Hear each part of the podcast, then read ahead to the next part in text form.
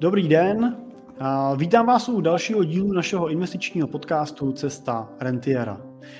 Ten dnešní díl je každoměsíční speciál, ve kterém se budeme bavit o investičních výhledech na další období a samozřejmě podíváme se i na to, co se na trzích dělo v tom měsíci posledním. Moje jméno je Jiří Cimpel a se mnou tady dneska bude tak jako vždycky společník a analytik na ve firmě Dan Majstorovič. Zdravím tě, Dane. Ahoj Jirko, dobrý den. Dneska bychom se s váma rádi podívali nejenom na to, co se dělo na trzích v tom posledním měsíci, protože ty trhy za ten poslední 30 dní zažili velký nárůst, vel, velmi jako prudký spurt eh, směrem eh, nahoru, tak podívat se na to, co to eh, způsobilo a co to bude znamenat pro další vývoj. Ale máme pro vás zajímavosti, chceme se podívat na to třeba, jak třeba investují nejvyspělejší státy na světě, nebo jak vytváří to jejich eh, státní bohatství, jak eh, investují majetek občanů. A mám pro vás takový zajímavý hledisko na to, v jakém časovém horizontu se na ty svoje investice můžete dívat z pohledu nějakého dlouhodobého majetkového plánu. Tak doufám, že se máte na co těšit. Tak a pojďme se pustit do práce. Můžete nás eh, sledovat samozřejmě a poslouchat eh, prostřednictvím našeho podcastu a eh, nebo schlédnout na ten záznam i na našem YouTube kanále, kde můžete vidět teda případně ty slajdy. Pokud nás posloucháte na podcastu, tak odkaz na YouTube, na video najdete v, v popisku tohohle dílu. Tak, ale my se budeme snažit s Danem ty obrázky popisovat, tak aby i pro posluchače, kteří nás poslouchají a nevidí, byly dostatečně vypovídající.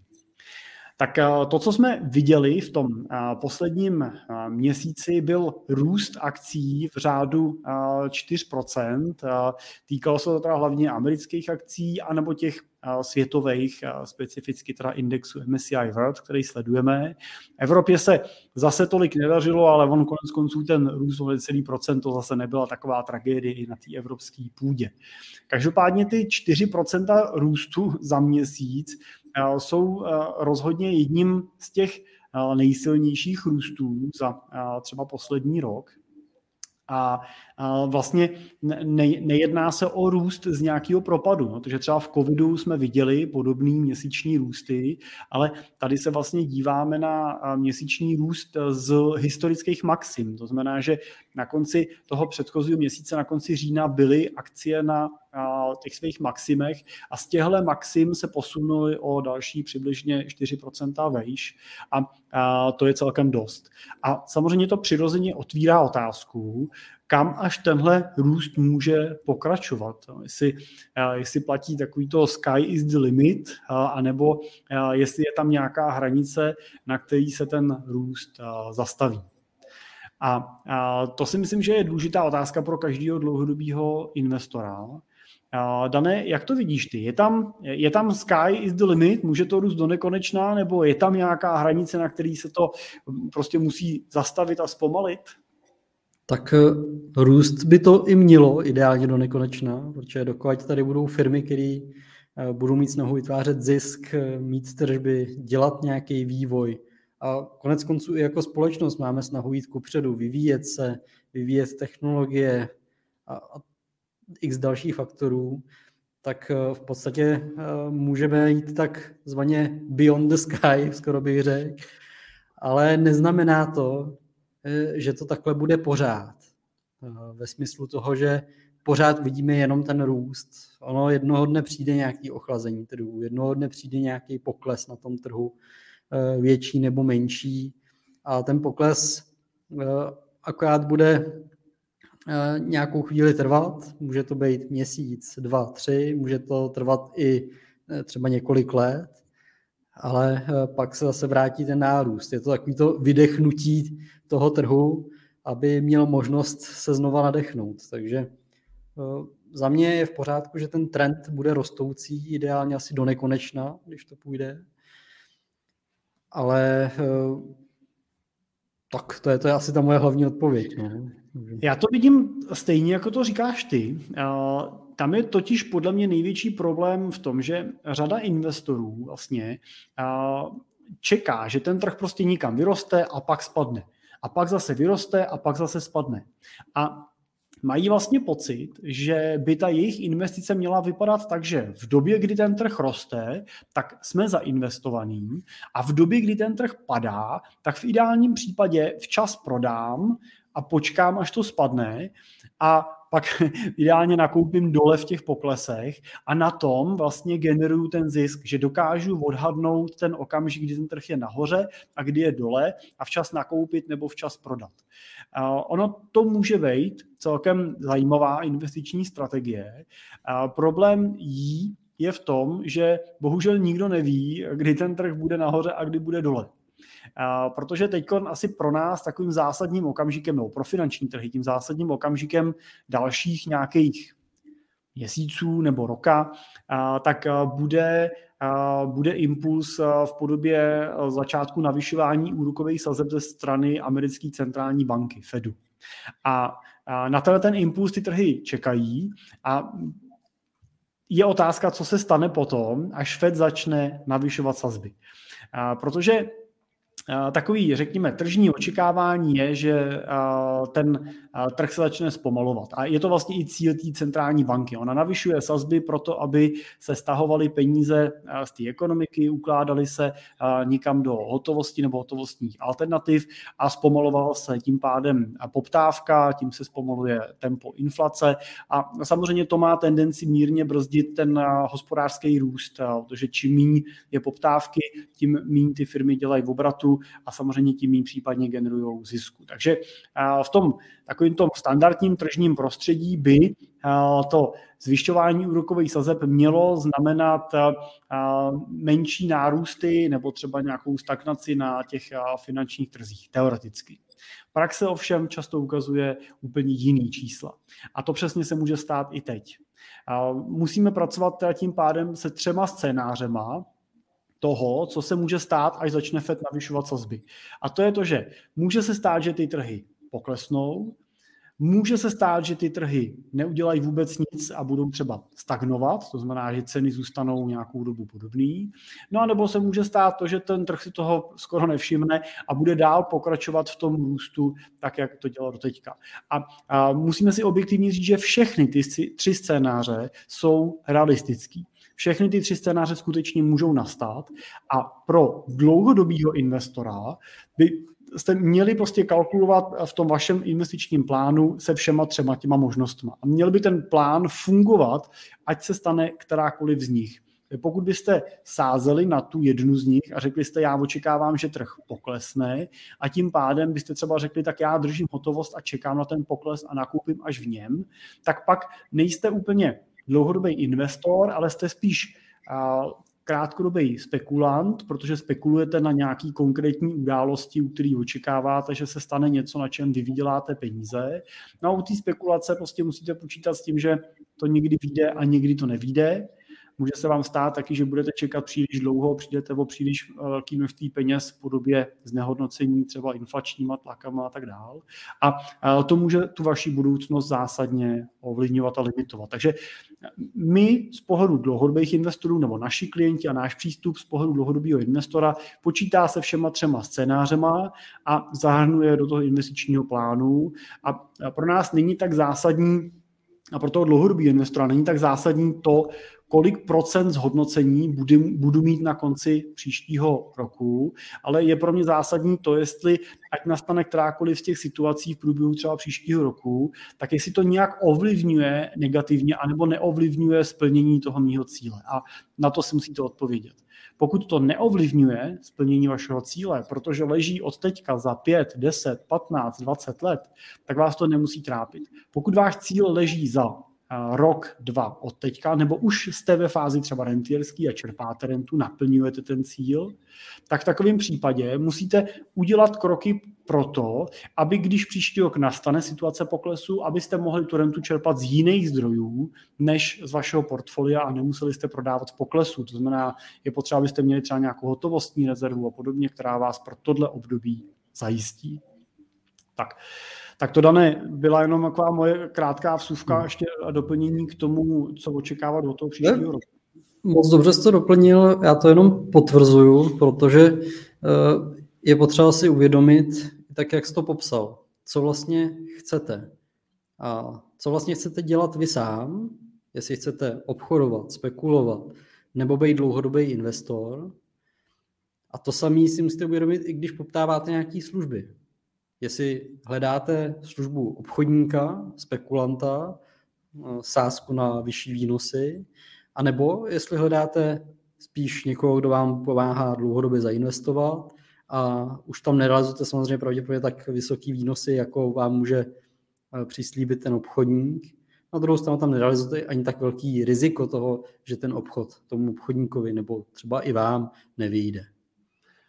Dané, mě v této souvislosti napadá, že eh, jsi mi vyprávěl eh, včera, že eh, ti volalo několik klientů v poslední době se zajímavým dotazem. Já ho nechci říct za tebe, jestli bys to mohl, víš o čem mluvím, jestli, jestli, si mohl, tak jestli bys si mohl říct tu, ten, ten příklad, to mi zaujalo. Ono je to celkem úsměvný, protože velmi často se stává, no, spíš obvyklou situací je, že se vám klient ozve, když ty trhy jsou v poklesu a vy máte mínusy na těch svých portfoliích.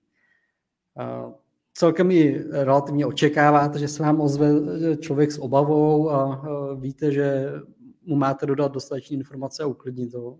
Ale mně se teďka stala věc tím, jak ty trhy rostou poměrně zásadně a s klientem máme nastavený dlouhodobý investiční plán, kde očekáváme nějaké zhodnocení v průběhu následujících let a nějaký průměrné zhodnocení a pro následující rok jsme čekali nějakou částku, že bychom měli mít.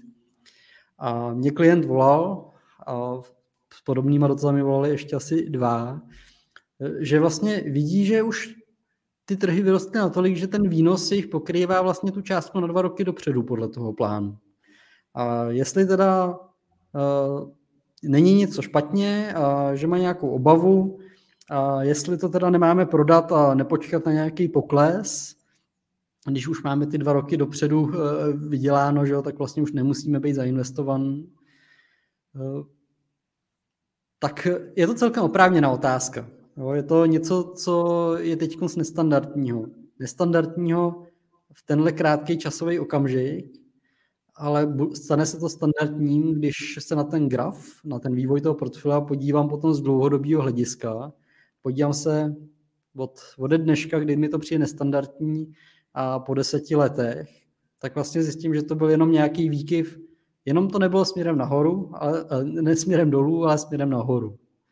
Takže eh, v podstatě ta nestandardní situace vyhnala to portfolio nahoru, ale to, že my očekáváme od těch eh, řekněme, vyvážených portfolií výnos na úrovni v průměru kolem 6 až 8% tak berte to, že je to roční průměr, který se skládá na tom dlouhodobém horizontu právě tady z těch výkyvů. Jednou ten výkyv bude nahoru, jednou bude dolů, ale když to proložíme tím prostředkem, tak se budeme pohybovat na tom výnosu, který plánujeme. A ve finále na tom dlouhodobém horizontu se dostaneme k tím cílovým částkám, který plánujeme. Ale to, že se nám to bude teď odchylovat od toho plánu, eh, je v pořádku, je dobrý o tom vědět.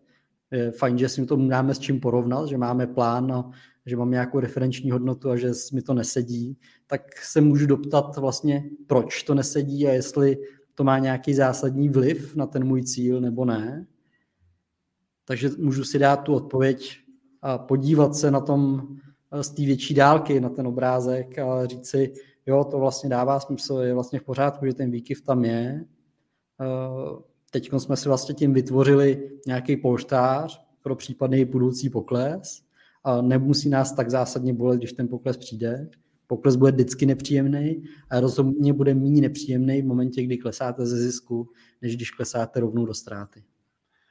Takže obecně eh, můžeme říct, že pokud vám někdo ukazuje průměrný zhodnocení, který to portfolio dělá, tak eh, čím to portfolio je dynamičtější, tím méně často bude skutečně v tom roce dělat ten eh, reálný výnos, který odpovídá tomu průměru, protože ono prostě bude někdy hodně nahoře, někdy bude třeba hodně dole a čím méně to portfolio je konzervativní, tím samozřejmě se potkáváte blíž u toho průměru. Když máte spořící účet a ten vám říká 2% ročně, no tak on vám bude dávat 2% ročně.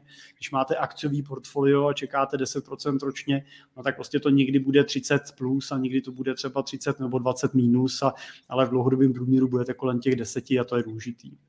Tak jenom, jenom mě zaujala ta, vlastně ta historka, ta, ten případ toho, že a nevolal klient s obavou, jestli prostě není portfolio v poklesu, nemá prodat, ale volal s obavou toho, že mu to roste moc a jestli je tam všechno v pořádku, že mu to roste tolik. No. no ale v podstatě to byl oprávněný eh, dotaz, obava, protože když to porovnávám s tím plánem, tak to samozřejmě eh, jsme trošku někde jinde, jsme v tom, jsme o dva roky dále, což teoreticky může být pozitivní zpráva, ale může to vyvolat tu obavu, jestli náhodou nejsme třeba eh, moc exponovan do většího rizika, proto máme větší výnos. Takže spíš jde o to vždycky se podívat, jestli to tak opravdu je nebo není, jestli se mi někde třeba, a může se to stát, pokud delší dobu nerebalancuju to portfolio, že se mi z něj stane dynamičtější. To znamená, pokud dám příklad, pokud držím portfolio 50 na 50 mezi akciemi a dluhopisama, a 15, 10, 15 let na ní nešáhnu, tak s velkou jistotou budu mít eh, úplně jiný portfolio po těch deseti letech, už to nebude 50 na 50, a už to bude třeba 65 nebo 70 na 30 eh, ve prospěch akcí, což vám samozřejmě dlou, eh, přinese větší výnos, ale tak vám to přinese mnohem větší kolísavost, mnohem větší propady, když přijdou ty problémy na těch trzích. Takže můžeme se tomu zabránit ať už tím, že sledujeme ten plán, takže i pravidelně rebalancujeme to portfolio v rámci toho plánu, v té strategii, kterou máme nastavenou, kterou chceme udržovat. A víme, eh, že jsme, nebo jsme smířeni s tím, že nám může přinést nějaký poklesy, ale nebudou tak hluboký, jako když budu exponovaný nebo budu vystavený většímu riziku, budu víc v těch akcích, než eh, na co jsem připravený. No a Dané, ty si říkal, že když se na ty trhy podíváme teď eh, z dlouhodobého hlediska, takže eh, se na tříletým horizontu blížíme k, pokoření psychologické hranice 100% v růstu eh, na amerických akcích, tak můžeš tohle nějak okomentovat, co od toho čekat a co taková psychologická hranice 100% nárůstu znamená? Tak možná je to spíš takový to nadšení, zajímavost, protože je to to, když se podívám na poslední tři měsíce v tom dlouhém horizontu, tak ta křivka je strašně strmá. Ehm, nechci hodnotit, jestli je to dobře nebo špatně, je to prostě dan těma okolnostmi, které tady máme, ať už to byl covid, ať už je to vysoká inflace, ať už je to nejistota kolem úrokových sazeb a jak se to bude dál vyvíjet.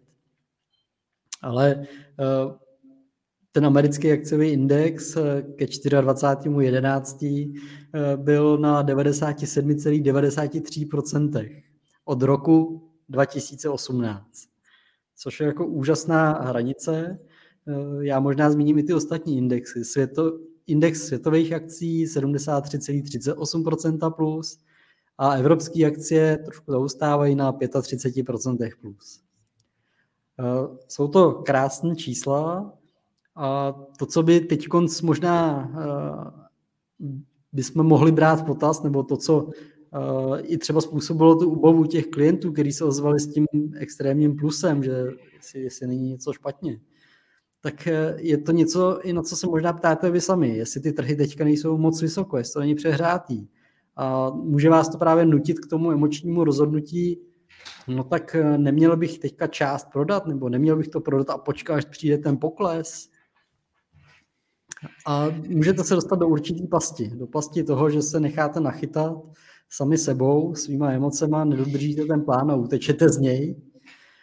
A on ten pokles nepřijde.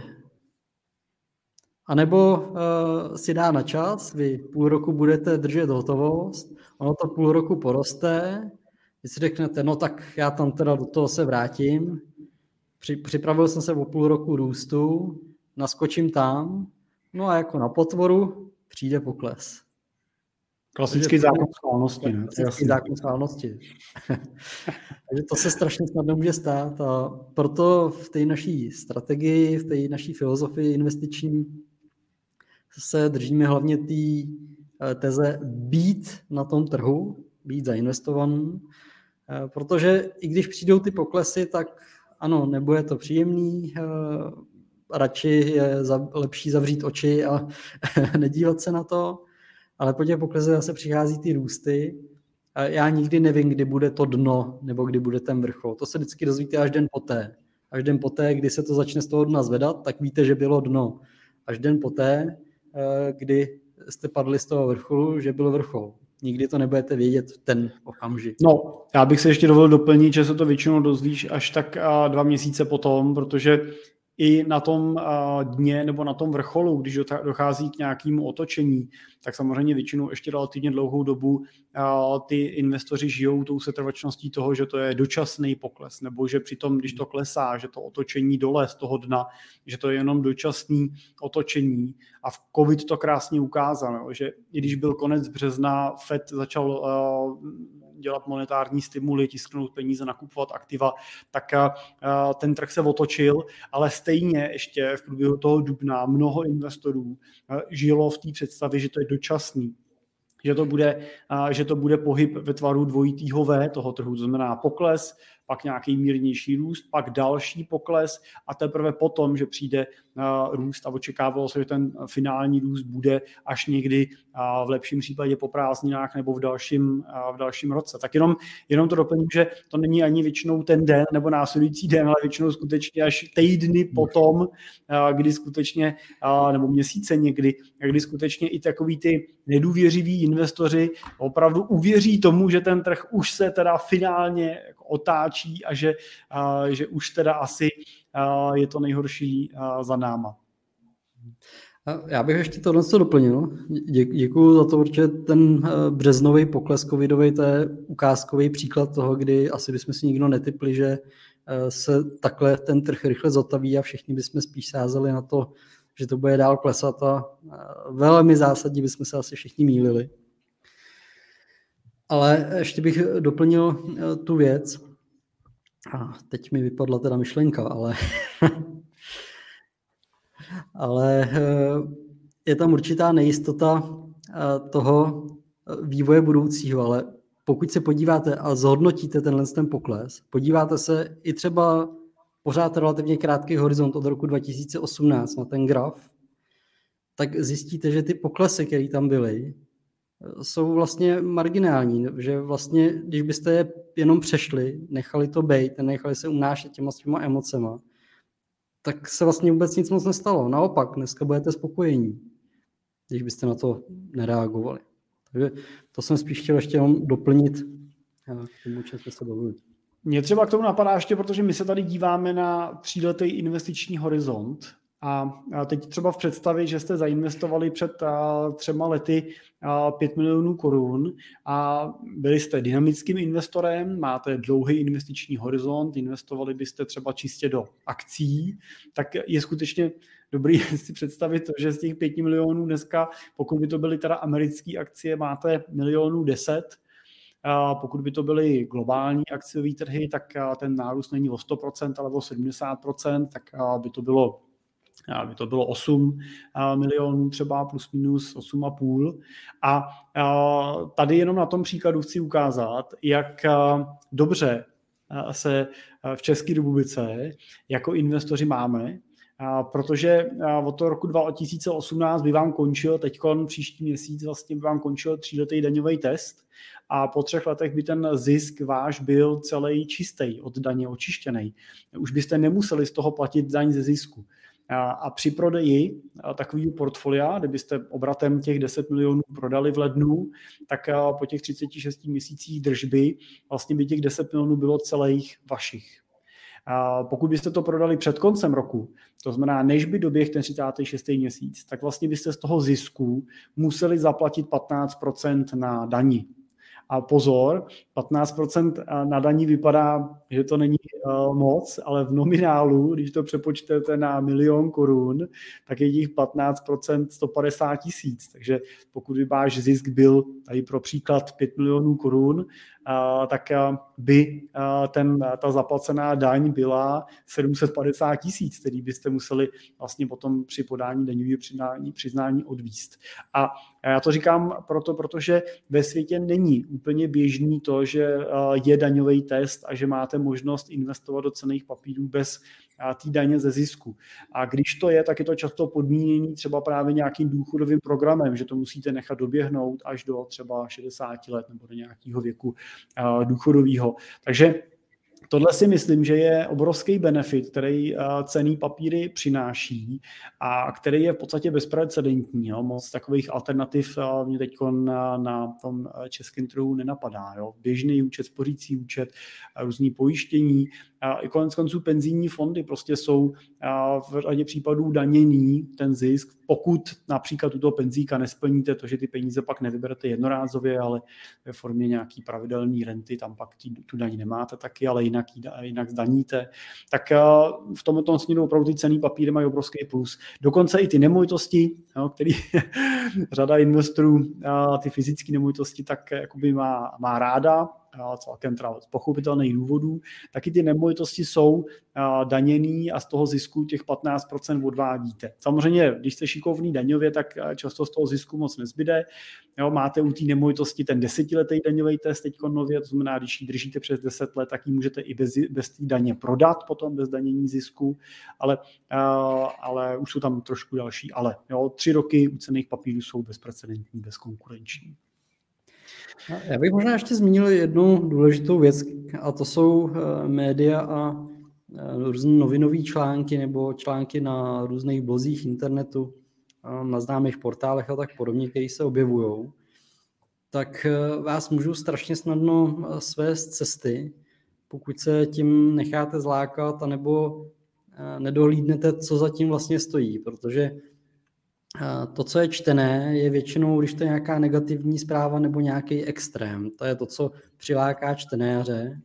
A v poslední době uh, i vlastně ty klienti, kteří se mi ptali na to, jestli to není přestřelený, uh, reagovali trošku na to, že si přečetli někde na webu článek, že světoznámý investor uh, prodává svoje portfolio a drží hotovost. Očekává velkou krizi na trhu. To je vlastně nadpis toho článku. Díky tomu vás to přiláká, že opravdu i tenhle ten známý investor prodává svoje portfolio. Eh, je potřeba se ale podívat, co zatím stojí. No, velmi často to je jenom ten nadpis a skutečnost, eh, když si to přeložíte a přečtete ten článek a podíváte se, co opravdu znamenalo ten výprodej, eh, je to, že třeba změnil to své portfolio o 1-2%, odprodal část svých akcí a navýšil si o to hotovost to přece není úplně výprodej eh, celého akciového portfolia očekávání obrovské krize. To je prostě v podstatě rebalancování nebo nějaká úprava lehká toho portfolia, nikoliv je příprava na obrovskou krizi nebo něco takového, nebo predikce té krize.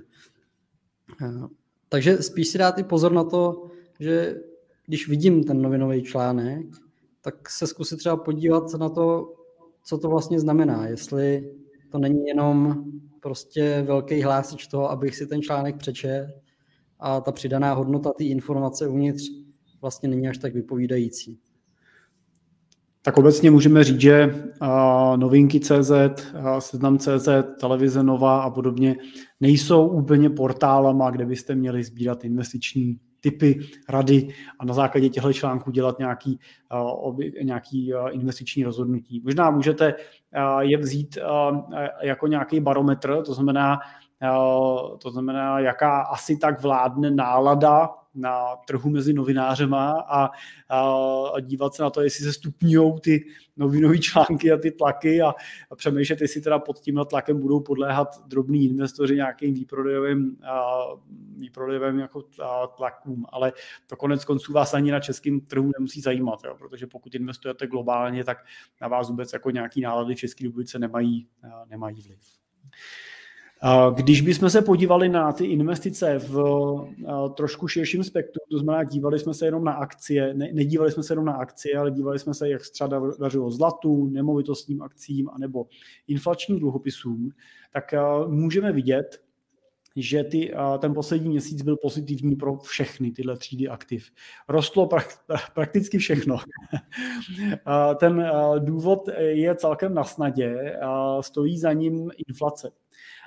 Ne, že by ty investice a ty aktiva rostly vlivem inflace, ale vlivem inflace není příliš alternativ, kam ty prostředky ukládat. Když se podíváme na český trh, tak tady máme v lepším případě z pohledu hotovostních vkladů 2% spořící účty a to pořád při tom srovnání s tou 6 a brzo 7% inflací není žádný terno, jako ničemu to moc nepomůže. Takže investoři hledají cesty, kam s těma prostředkama, který držejí v hotovosti, protože skutečně jim ty peníze dneska tak trochu pomyslně hoří v ruce, no, protože opravdu 6%, eh, 7% už je jako velká ztráta na hodnotě na té roční bázi. A samozřejmě ještě si musíme položit otázku, jaká je ta skutečná inflace pro vás samotný. No, protože ta státem vyhlašovaná většinou bývá o něco menší, než je ta reálná, která na vás dopadá. A samozřejmě na vás taky dopadá trošku jiná inflace ve chvíli, kdy jste mladá rodina s dětma, která bydlí v nájmu a plánuje vlastní bydlení. Jiná inflace na vás dopadá ve chvíli, kdy vám je 60 let a připravujete se na přechod do rentierské fáze. A v dnešní době speciálně na vás inflace dopadá jinak, když bydlíte v garzonce a platíte energie za garzonku, anebo máte starý nezateplený rekonstruovaný barák o výměře 150 metrů čtverečních s nezateplenou půdou vodou a, a velkýma udníkama a topíte elektrikou nebo plynem. Jo. Tak a, a každý z nás má tu inflaci jinou, je dobrý se zamyslet, jaká je ta vaše, ale samozřejmě vidět na tom trhu, že investoři hledají kam s prostředkama a, a tyhle čtyři třídy aktiv, co jsem vymenoval, jsou aktiva, které dlouhodobě s tou inflací se v nějaký míře se jim daří vlastně bojovat a proti do, proto do nich globálně teče tak velké množství peněz. Ještě bych tomu, nebo možná Dané, řekni ty, jak to vidíš třeba s inflací eh, do dalších měsíců. Jsme už eh, na vrcholu, nebo eh, ještě nám někam poroste, na co se připravit? Je, to otázka. Musíme se připravit na to, že inflace tady vždycky byla a vždycky bude. Teď je prostě jenom mnohem citelnější. Pokud vím, tak za říjen byla 5,8% v České republice, a jestli se nepletu, tak 6,2% v Americe.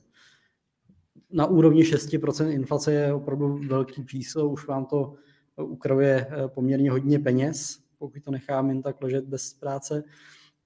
Eh, je, je otázka, jak ta inflace bude vypadat, protože eh, pokud se podívám třeba na predikci Českou národní banku, České národní banky, tak to očekává začátkem příštího roku úroveň 7%.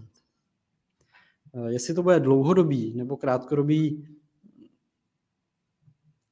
zase podle predikcí České národní banky se spíš očeká spíš krátkodobost a relativně brzký návrat k inflačnímu cílu 2%.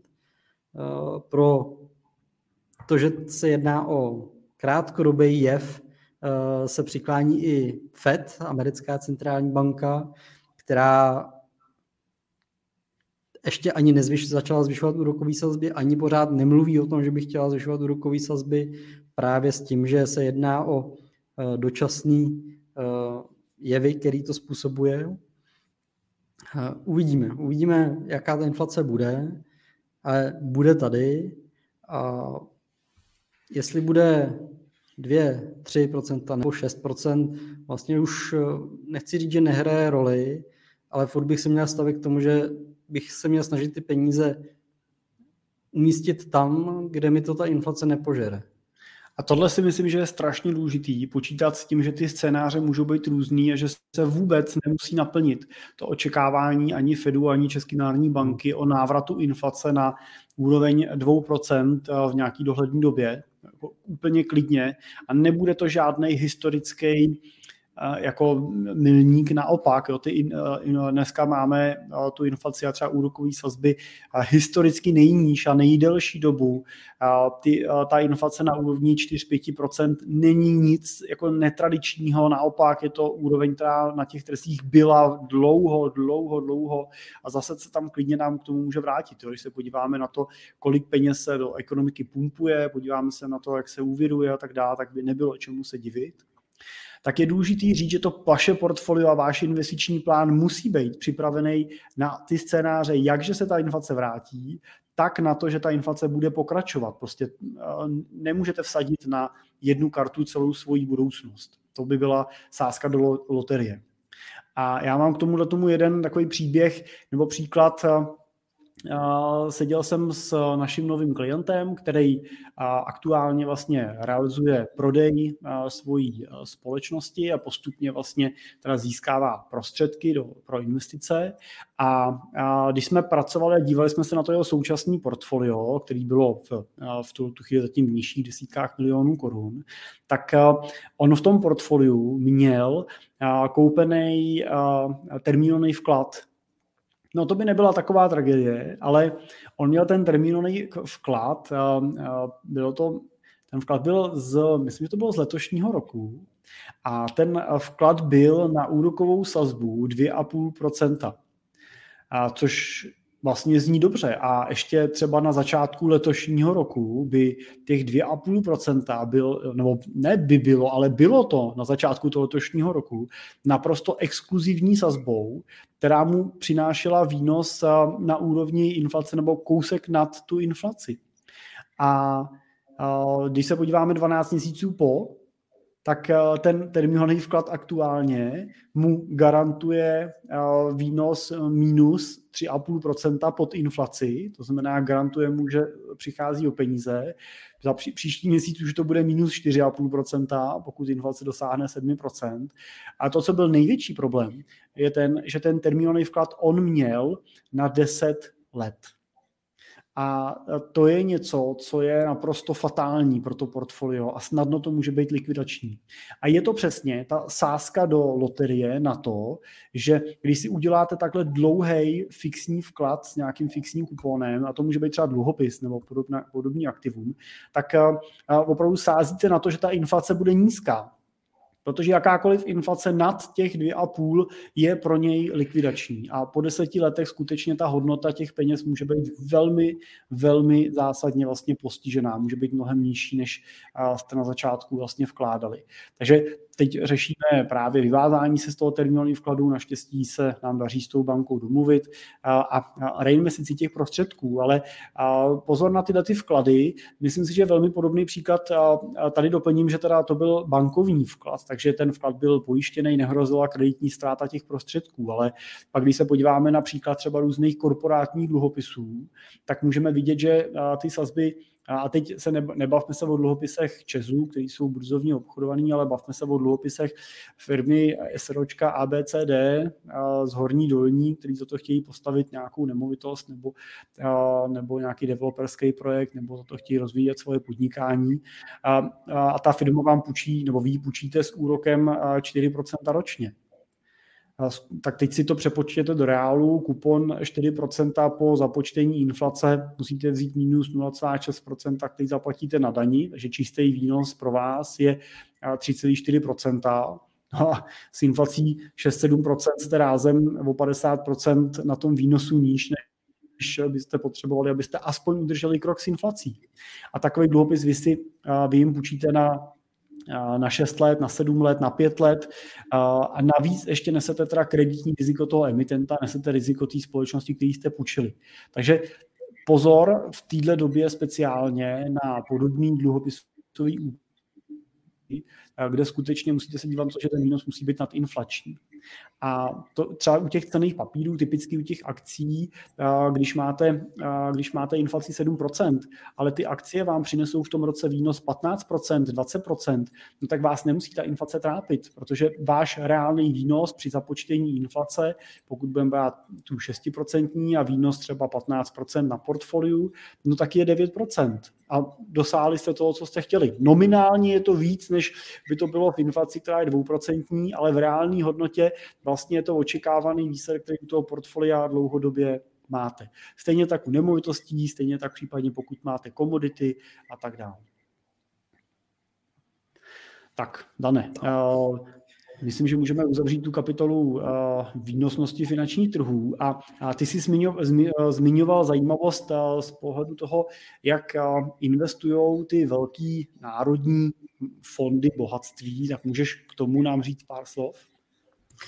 Je to taková zajímavost, když se podívám na nějakých deset největších národních fondů na světě, tak eh, první příčku obsadí eh, norský ropný národní fond, eh, nebo norský penzijní fond. To, co je zajímavé, ale když se podívám na průřez těchto z těch národních fondů, takže to jsou velké entity, velké subjekty, jsou to obrovské množství peněz.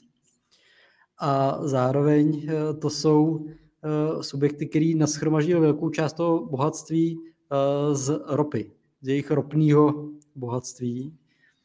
A bude zajímavý eh, sledovat, jak se k tomu eh, dál postaví tyhle ty, ať už ty fondy, tak vlastně ty národy, které to vytvořili.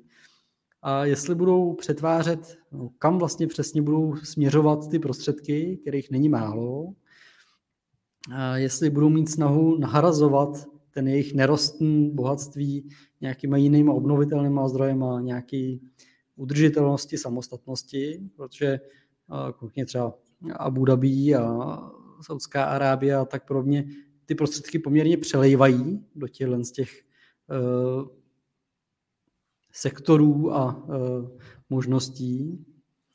Takže to si myslím, že zajímavost, kterou jsem vám tady chtěl zmínit. A zároveň eh, si myslím, že je zajímavé se třeba podívat, do čeho takovýhle fondy investují. Protože to je něco, co je dohledatelný. Já dám zase za příklad eh, tady tu první příčku, to je ten norský ropný fond. Pokud byste si měli typnout eh, v porovnání třeba s našimi penzijníma fondama, tak jak to bývalo, dneska už to je zase o kousek lepší, ale jestli to investuje čistě do dluhopisů nebo nějak velmi konzervativně, tak byste asi byli velmi eh, překvapen, protože ten norský ropný fond má zainvestováno přes 70% v akcích, v akciovém trhu. Eh, myslím si, že celkem logicky, protože pokud eh, budeme řešit to, že to je národní fond, který má přetrvávat dlouhodobě, dlouhodobě pomáhat s penzema norů a tak dále, dlouhodobě pomáhat s rozvojem, tak potřebuje nějaký aktivum, který je schopný dlouhodobě eh, přetrvat a přinášet nějakou přidanou hodnotu. A to jsou zejména teda akcie. Ze, přes 70% má akcí, nějakou část má eh, i v těch takzvaných fixně úročených produktech, jako jsou dluhopisy, to je malá část, a pak nějakou část ještě eh, v nemovitostech. Takže to bych zmínil, že velmi jako zajímavý a důležitý pohled a i to jejich plánování je z dlouhodobého hlediska. Koukají dlouhodobě dopředu. A já jsem si k tomu udělal trošku to dlouhodobé plánování, eh, takový oslý můstek pro tebe, Jirko, protože vím, že ty jsi připravil eh, zajímavost, co znamená dlouhodobý plán, protože si já, myslím, dáme, eh, já dáme si dovolím ještě jenom, to je jenom zajímavost, ty si totiž řekl, že většina těch zemí má ty má ty portfolia vytvořený vlastně ze zisků a z výnosů vlastně z, z ropy, z těch státních ropných rezervtů a tak dál, či samozřejmě tomu kraluje Norsko a Saudi a tak dál. Hmm.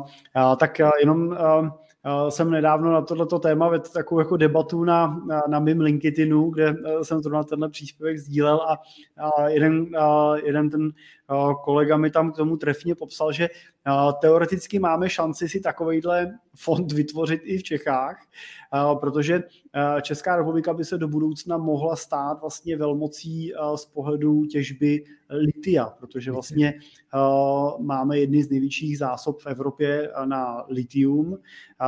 Jsou vlastněný vlastně Čezem. Čes je ten, kdo by měl tu těžbu zajišťovat, což pořád je firma, kterou z nějaký části vlastníme všichni, jo? Přes, přes ten státní podíl. A doufejme, že třeba si nenecháme tuhle příležitost úplně utíct, ale je to jedna, jedna z cest, jak vlastně takovou rezervu vytvářet. A, a tyhle rezervy jsou pro ty státy důležitý, jo? to, že vzhledem třeba ke stát, stárnutí populace, tak by se nám nějaký důchodový fond hodil, protože přijde okamžik, kdy ten státní systém to neutáhne, bude muset přejít na ten systém samofinancování a mezi tím bývá takový hluchý místo, než se na to všichni zvládnou připravit, který je potřeba z něčeho vlastně dotáhnout. No, tak v 90. letech se počítalo, že pro ten, ten penzijní, pro tu penzijní transformaci budou připravený peníze z z skupinové privatizace, že jo, z prodejů firm. Bohužel teda jsme je neuchránili až do teďka, ale všechny se utratili na úplně jiné věci, tak doufejme, že třeba tady budeme jako stát trošku rozumnější. Uvidíme. Tak Dane, a teď teda ty si nakousnul tu dlouhodobost toho plánu. A to je jenom zase teda použiju takový příběh jeden od mýho klienta, který plánuje nákup nemovitosti ve Velké Británii a, a přišel vlastně za mnou s dotazem, že jsem se s ním setkal, že vlastně mu nabízí ke koupi dům, ale s podmínkou toho, že pozemek pod tím domem nekoupí, ale pouze si ho pronajme. A já jsem se ptal, na jak dlouho si ho pronajme. A on říkal, no na 200 let mají tu smlouvu. A s tím, že se zajímal teda, proč jako někdo plánuje prodej nebo pronájem pozemků s 200 letým horizontu a, a zjistil, že vlastně ta, že ho vlastní místní šlechtická rodina a takže má svůj majet, majetkový plán postavený dokonce na 500 letým horizontu, to znamená dívají se 500 let dopředu v nějakým hrubým celkovým jejich rodinným majetkovým plánu. A doplním teda, že samozřejmě Velká Británie má trošičku jiný režim, tam velkou část těch pozemků vlastní královská rodina, která je vlastně dává k dispozici těm šlechtickým rodům. A ty je potom standardně na 100 až 200 let pronajímají, je to takový ten systém LEN, ale to, co jsem chtěl spíš upozornit, byl ten zajímavý pohled na ten, na ten pětiletý horizont toho plánu. A i vlastně s tím klientem naším, když jsme teda zvažovali ten 200-letý horizont, vlastně, tak jsme přemýšleli, že když ten barák koupí, tak už netrápí, co s ním bude ani jeho, ani jeho děti, a dost pravděpodobně ani jejich děti, ale že už to bude otázka až pak té další generace, takže skutečně ten eh, mezigenerační přesah je tam velmi, eh, velmi dlouhý. A tohle si myslím, že může být pro všechny z nás zajímavou inspirací. Pokusit se vlastně, blíží se nám konec roku, teď ten prosinec je takový dobrý na tu kapitalizaci a přemýšlíme nad těma eh, plánama pro příští rok, tak jenom vlastně zkusit si představit ten pohled nejenom na těch 12 měsíců dopředu. Nejenom říci, a kolik si zhubnou do konce příštího roku, abych koncem příštího roku zase si mohl říct, že to zkusím ještě jednou, jestli vlastně nic nestalo. Ale zkusit si představit, jaká bude vlastně situace v mojí rodině, ne za rok od teďka, ale třeba za 20 let od teďka, nebo za 50 let od teďka, nebo jestli máte odvahu, můžete zkusit přemýšlet 100 let od teďka.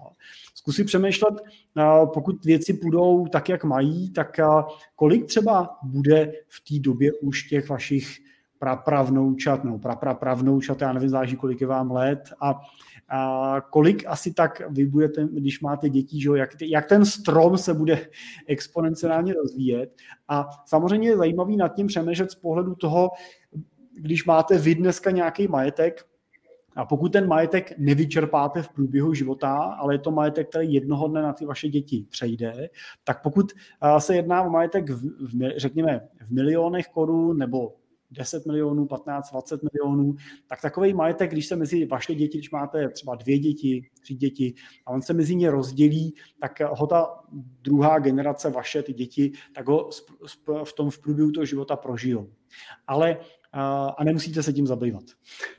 Pokud ale máte majetek ve, ve vysokých desítkách nebo třeba stovkách milionů korun, no tak už můžete přemýšlet nad tím, že a i když ho mezi ty děti rozdělíte, takže ho třeba ta druhá generace úplně tak neprožije, že ho úplně jako ne, nestratí, když nebude z ní na konci toho jejich života nula a může pokračovat ještě i pro tu další generaci.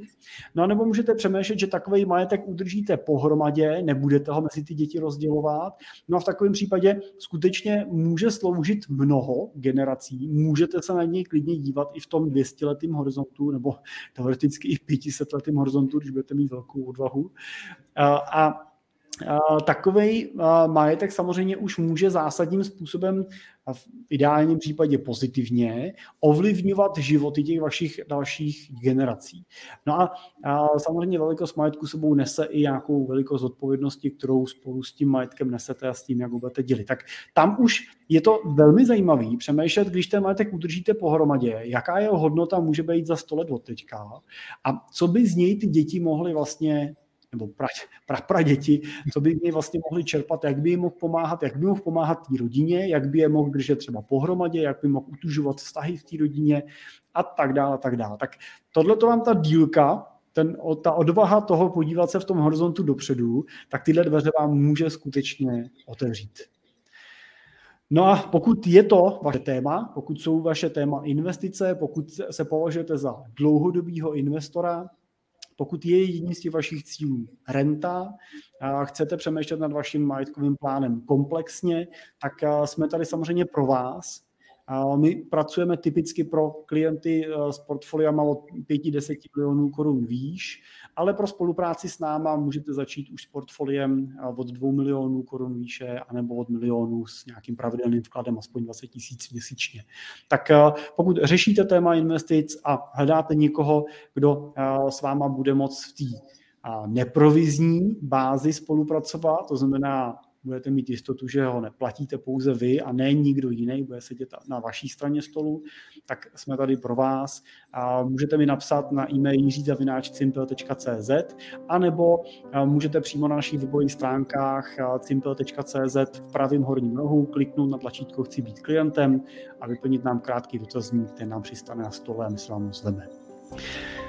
Tak a teď už to všechno. Děkujeme za pozornost, eh, díky, že jste doposlouchali nebo dodívali až sem. Doufám, že to pro vás bylo zajímavé a my se s Danem budeme těšit zase u dalších aktualit a tentokrát už v novém roce, v roce 2022, naslyšenou nebo naviděnou.